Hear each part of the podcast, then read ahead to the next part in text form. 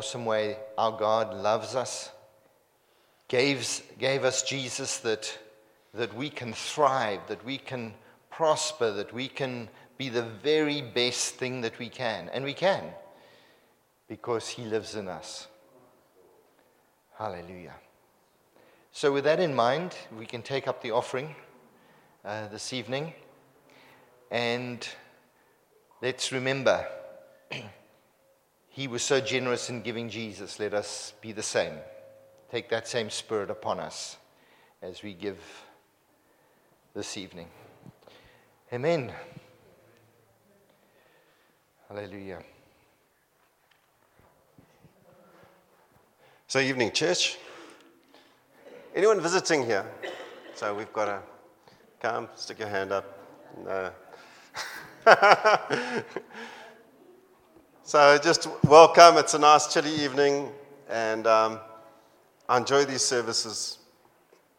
You've got stuck with me again. Steve is preparing for his trip off to Armenia. Yeah, everyone's shaking their heads. I'm not allowed to say anything, actually. Saved. Wow.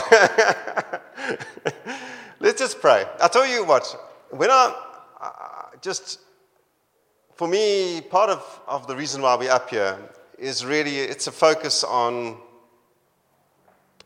I just believe that there's a need for revival in people's lives. And this area as well, there are a fair amount of churches. Um, and I'm not saying that ours is special, but the grace message sets people free. And so, what I want you to do is just agree with me in prayer. Well, we just pray up into this area. Lord, we just thank you for the believers that are gathered here tonight. Every single one of them, young and old. Lord, and we stand in agreement, Lord, that your kingdom has come to Upper Highway, Lord God, into every house, Lord God. Your Holy Spirit is working now in people's lives.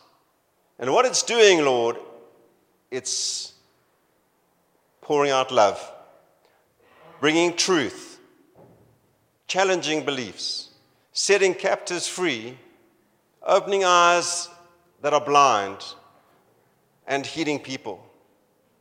So, Lord, we proclaim this over this area. And Lord, we do pray that you will add to our numbers, that more will step into fellowship. They will not just sit at home and watch television and wait for the rapture. But Lord, that they would, they would find their calling and their purpose in the name of Jesus and live the abundant life, not the half life. Amen. Amen. Amen. So, I'm preaching to the converted here tonight. Um, and because of that, it's going to be maybe a little bit different. So, I'm not trying to win you over with anything. I want to, to talk about what we need in order to see this revival that we keep praying and hoping for happen. And it does begin with us, each one of us. And uh, these are always tough because I use this time for major introspection. So last time I preached about, can you guys remember? Um, now, this is a test, you know, and then there is no condemnation, but there will be judgment. okay, there's always someone. Okay, I didn't have my sucker here to handle out. We were talking about, about the greatest commandment which is to love the Lord your God with all your heart and your, your soul. And I, I was sharing about how I had this computer game that, uh, where I was killing zombies. Um, I know it's not a great topic, but um, it, slowly took over my life in a sense that, like, I was this frog in warm water, and I felt that, that this thing was binding me and holding me captive. I wasn't necessarily, didn't feel like I was in sin at all, but I realized that my effectiveness as a Christian was being hampered and that this thing was actually controlling my life. And that control is either God's in control or there's something else in control. And then I, I need to come back and say that now I've been dry. I've been dry. Anonymously, not that I'm anonymous. Um, but we are a family and we stand together. And this is a, like, I'm going to tell you about my next sin right now. And we're going to work through them one by one. so it all started. yeah, yeah, yeah. Yeah. Now I'm being told that I'm being recorded. so, this is something I actually really thought I was such a great oak at, you know, and then I decided I was going to preach about it. And that's when you always find out that you are a work in progress. So, what I want to talk about is practical grace. So, we had a lot of grace pour down our ears. And bless Steve, thank goodness, because grace is fantastic. But does it translate into changed lives of those that we meet and encounter? Or is it sitting with me and I take it home and I watch Netflix and I go to work and I come back on Sunday? But I mean, Mark said, had a really great sermon, and I really, I would strongly encourage you if you missed it, please do yourself a favor. I'm not going to give it a score out of 10, but I, I would recommend that you listen to it. it was good and challenging. And I mean, one thing that he said really out, stood out is that you know, we live in close communities in terms of the white community in, often. And um, I mean, I've been asking myself the same question why am I not seeing an impact around me in terms of the people that I know? And first of all, the group that I know are mostly Christians to begin with. So I'm preaching to the converted. okay.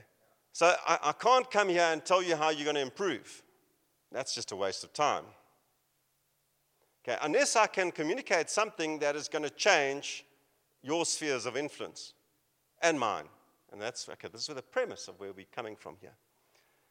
Because that's the only way we're going to see God's kingdom come. We are his hands and his feet and his lips. Mark 12, 28, this is where it all begins. One of the teachers of the law came and heard them debating. Noticing that Jesus had given them a good answer, he asked, Of all the commandments, which is the most important? The most important one, answered Jesus, is this Hear, Israel, the Lord our God, the Lord is one. Love the Lord your God with all your heart and with all your soul, with all your mind and with all your strength. I mean, that is quite awesome, you know. And many of us love God. Um, maybe not with all our strength, but anyway, it's, we do love God. We wouldn't be here on a Sunday night if we didn't. The second is this love your neighbor as yourself. There is no commandment greater than these. Okay, so I want to just focus on that second one.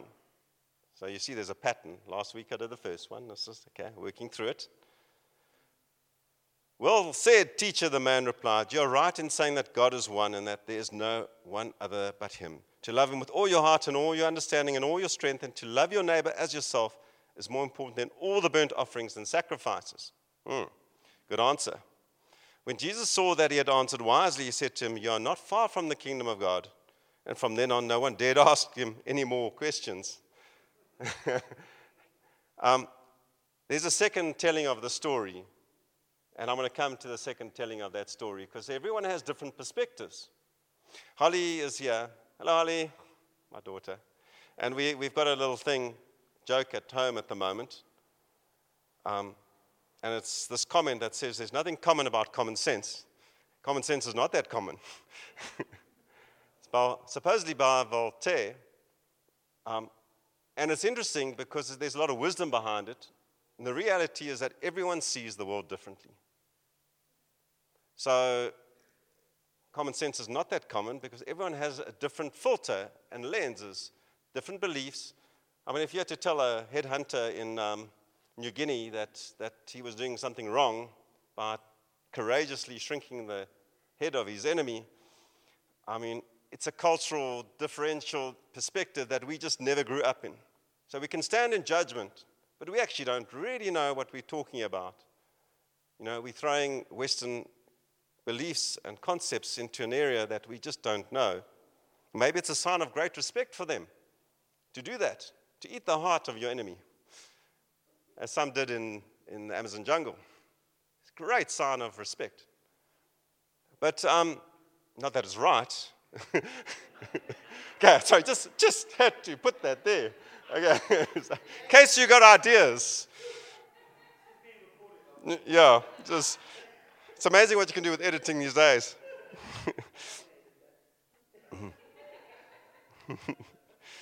okay.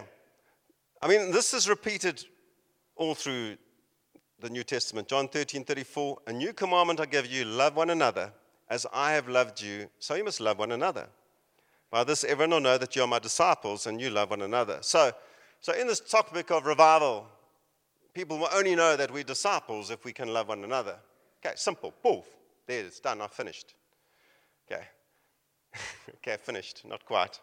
But it is, it is coming to that topic of why am I not seeing revival maybe in my own life, or of those around me? That's where I'm coming from. Maybe they're not seeing love through me. Love your neighbor as yourself. Okay, Galatians 5:14, and we've been working through Galatians. And I mean, Mark did a great sermon about the battle of the flesh and how that also stops us from loving other people because, well, we uh, love ourselves but don't pass it on. Keep on loving one another as brothers and sisters, and do not forget to show hospitality to strangers, for by doing so, some have shown hospitality to angels without knowing it. Hebrews 13 1 to 2. So I have to say that, like,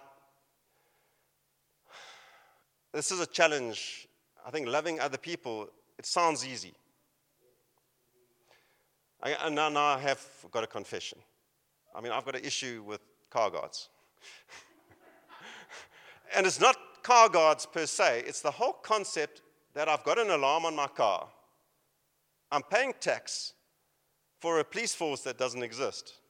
And then I'm still tipping someone else for the third or fourth time, so I've got triple redundancy, and the car guard's on crutches, and I'm wondering, what exactly am I paying for? Um, and it's not right necessarily, but um, the issue, it's an issue that I have to examine myself with because I actually have an issue with it. Okay? And it, maybe it's not the person, but I'm putting my perception of judgment onto that person because they represent what I don't like. That I'm having to pay money for a service that I didn't really want in the first place. And what that happens, it means that I'm separating myself from an individual through judgment, in a sense. I'm definitely not loving them. So Luke 10 29 takes off from the way this young man finished. Now he asks this question, and there's a different take on it. The young man, you know, he'd done so well before, and then he like goes and ruins it all. He wanted to justify himself, so he asked Jesus, Who then is my neighbor?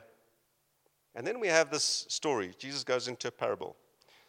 In reply, Jesus said, A man was going down from Jerusalem to Jericho when he was attacked by robbers. They stripped him of his clothes, beat him, and went away, and leaving him for half dead. A priest happened to be going down the same road. When he saw the man, he passed by on the other side. Okay, so the priest came, and he just like, whoops, somebody else's problem, and hopped across the road. And I have to say, in South Africa, there's a lot of people lying in gutters half dead at the moment.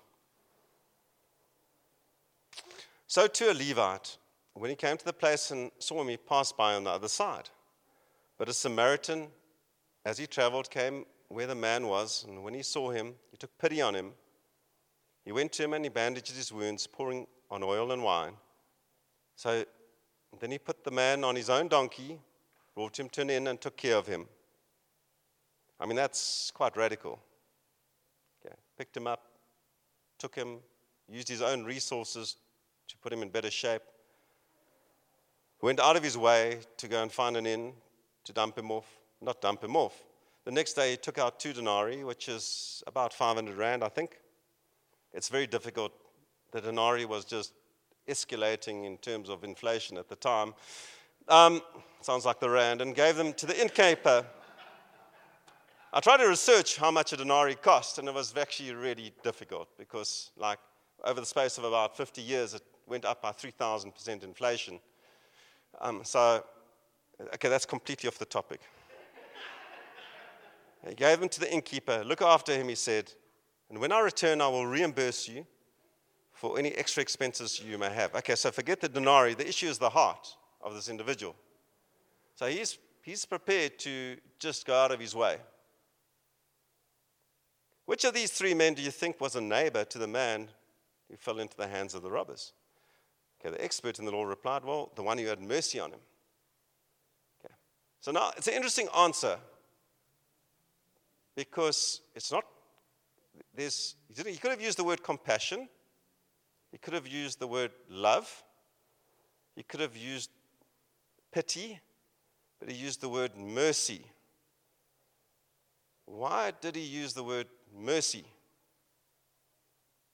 Where do we use the word mercy? What is mercy used for? Mercy is used in the context of law and judgment. So, what actually happened is these other two, who are ruler, the Levite and the priest, are experts in the law. They had made a judgment call. They had decided what is right and what is wrong, and this is not part of what they need to judge. And with that judgment, there was no mercy behind it whatsoever. There was, they condemned him to his state, in essence. They made a pronunciation, well, oh, the proclamation or whatever it is. So, this issue of grace is significant. Let's talk about practical grace. Because practical grace and law can't exist side by side. And that's how I want to, I call this just practical grace. Um, not, that, not that your sermon wasn't about practical grace either. Okay. um, so something interesting happened in the garden on that fateful day. Genesis 2, verses 2. We've heard about the fall and the snake and what he got up to. And so we have this, this incident that changed our ability and how the world used to relate to God and how God had intended it. And I think most of you are familiar with it. This is, but I want to pick up from Genesis 2, verse 2. The woman said to the serpent, We may eat fruit from the trees in the garden, but God did say, You must not eat fruit from the tree that is in the middle of the garden, and you must not touch it or you will die. You will not certainly die, says the serpent to the woman. For God knows that when you eat from it, your eyes will be opened. You will be like God, knowing good and evil. And so this is what all happens here. I'm going to jump to verse 22. And the Lord God said, The man has now become like one of us. Okay, that's a hectic statement. The man has now become one of us. This is the Trinity speaking. Holy Spirit, Jesus, and God. Knowing good and evil. So man had suddenly set himself up as a judge of what is right and what is wrong. His eyes had been opened. The first thing he does is he examines himself and finds that he is not up to scratch, he's naked, and tries to then hide. Then he's ashamed because he also doesn't meet up to God's standard in a sense because they've let God down by eating from this, and he tries to hide physically. And there's this immediate consequence of judgment where he is not expecting mercy from God. Otherwise, why hide? So, but God is merciful. But the consequence is that we are born with the ability to judge what is good and bad and evil in our fellow man. And we do it all the time. We decide what is right and what is wrong. But the problem with judgment is that God doesn't really want us to do that. You know, Matthew 7 do not judge, or you too will be judged. For in the same way you judge others, you will be judged. And with the measure you use, it will be measured to you.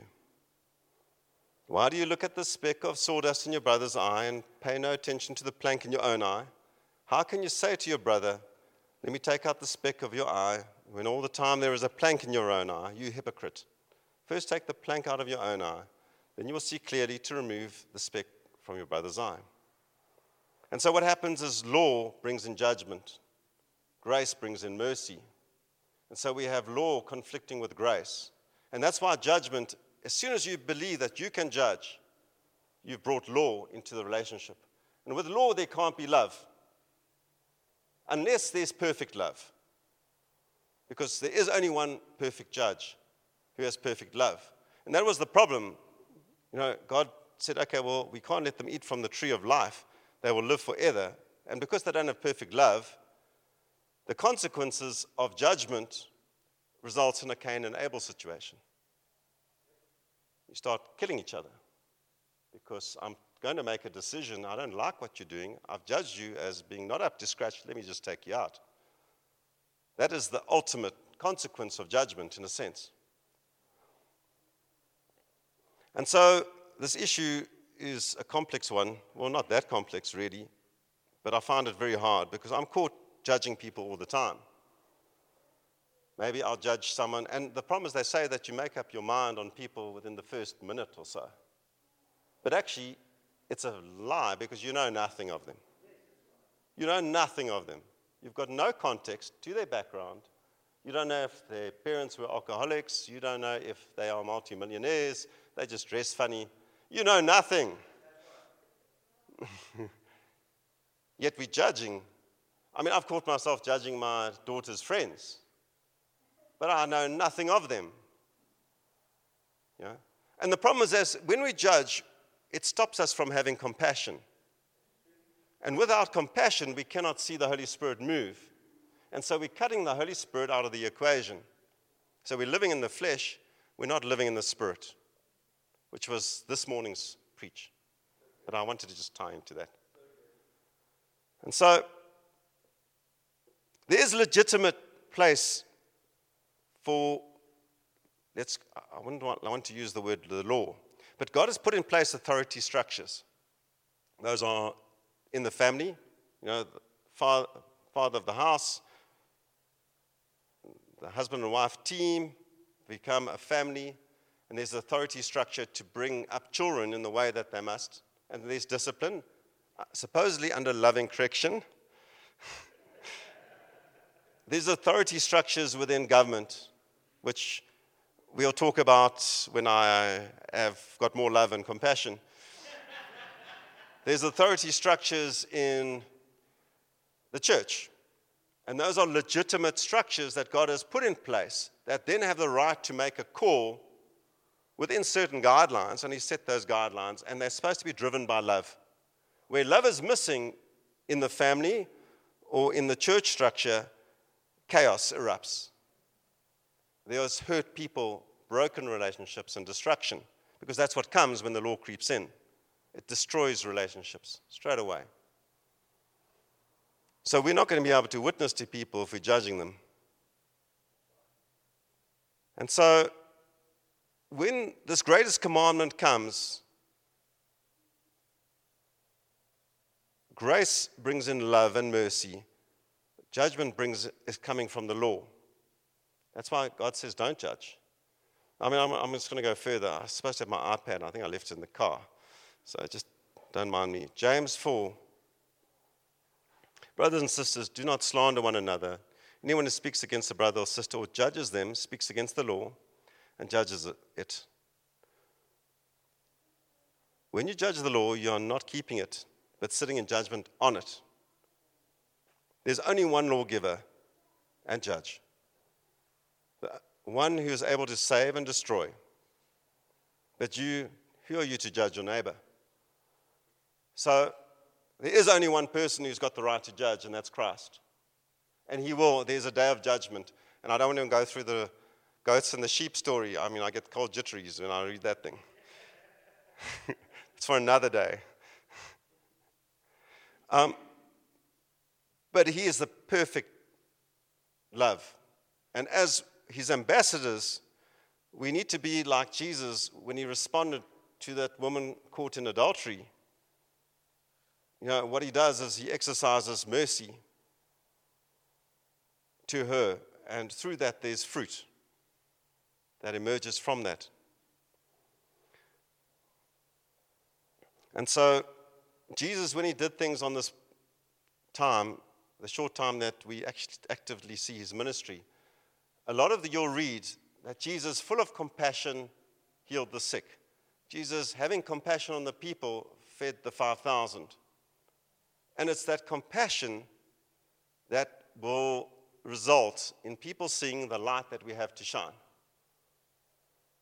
But if we're going to have law and judgment, uh, compassion and judgment are complete polar opposites. They cannot coexist. And so I've got to have to look at myself. And, you know, if I want to see change, it always begins with me. And it does mean an effort. It means maybe going out and making friends with people that you thought were a bit quirky or that you had prejudged already and cut them off, or whatever it takes. But there is an action that you can do in this. And that's the challenge. Because without having an ability to show love and compassion, how will people know about this gospel? And the church will remain empty or just fill up with Christians. It won't fill up with non Christians because they just are being judged all the time. And it's hard. I mean, I thought about this. I thought about this woman caught in adultery. What would I have done there? You know, would I have sat there? I'm, I don't know if I would have been as merciful. I would have thought, man, this woman's just destroyed a family's life. She's just split up a family. Maybe. I don't know. I wasn't there. But I mean, often we can jump to, to something. Um, yeah, where was the man? It's, it jumps out of the pages straight away. It's, yes, maybe one of them was there. Um, okay, but anyway, I don't want to go on further than that. I think the challenge is clear. Know, we are all believers here. Well, if you're not, please come and chat to me afterwards. um, and I'm not making light of this because we are the light of this world. We are called to be the salt and to make this world salty. Um, and that means to show the love of Christ. And that for me is a personal challenge. It's just a personal challenge. But I want to share it as a common challenge to us who are believers. Because we can sit here and we can play church. But, you know, if we're in the same place in three years' time, what then? The rapture comes, so what? We'll be, we'll be great, but it's the storing up of treasure in heaven that we need to focus on. So I'm going to end there. Um, I hope has been an encouraging word. There is no condemnation in Christ Jesus. We don't. We don't stand, stand condemned in this. And the reality is, I'm going to fall. I will catch myself judging someone. That's it. It's going to happen. I shouldn't preach that of myself, hey, but I'm, I'm a work in progress. But I am going to try and be recognize it while it happens and then take authority over it or intervene before it follows out into consequences.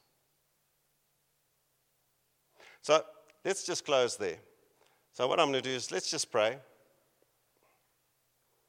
Um, I don't think we need a huge ministry time or anything like that. Let's just close in prayer.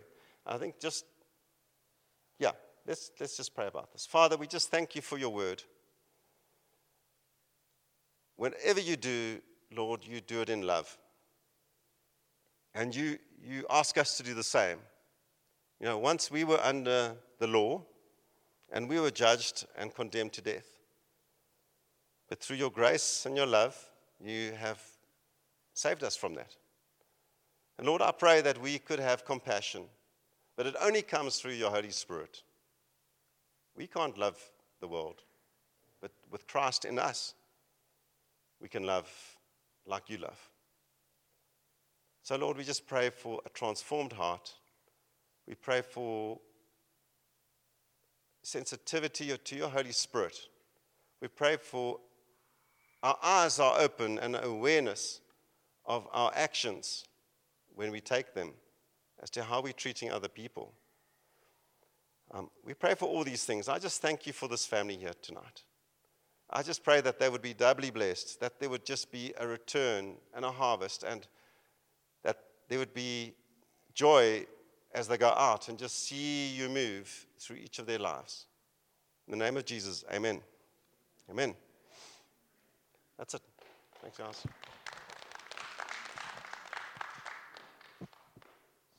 Coffee, tea, and.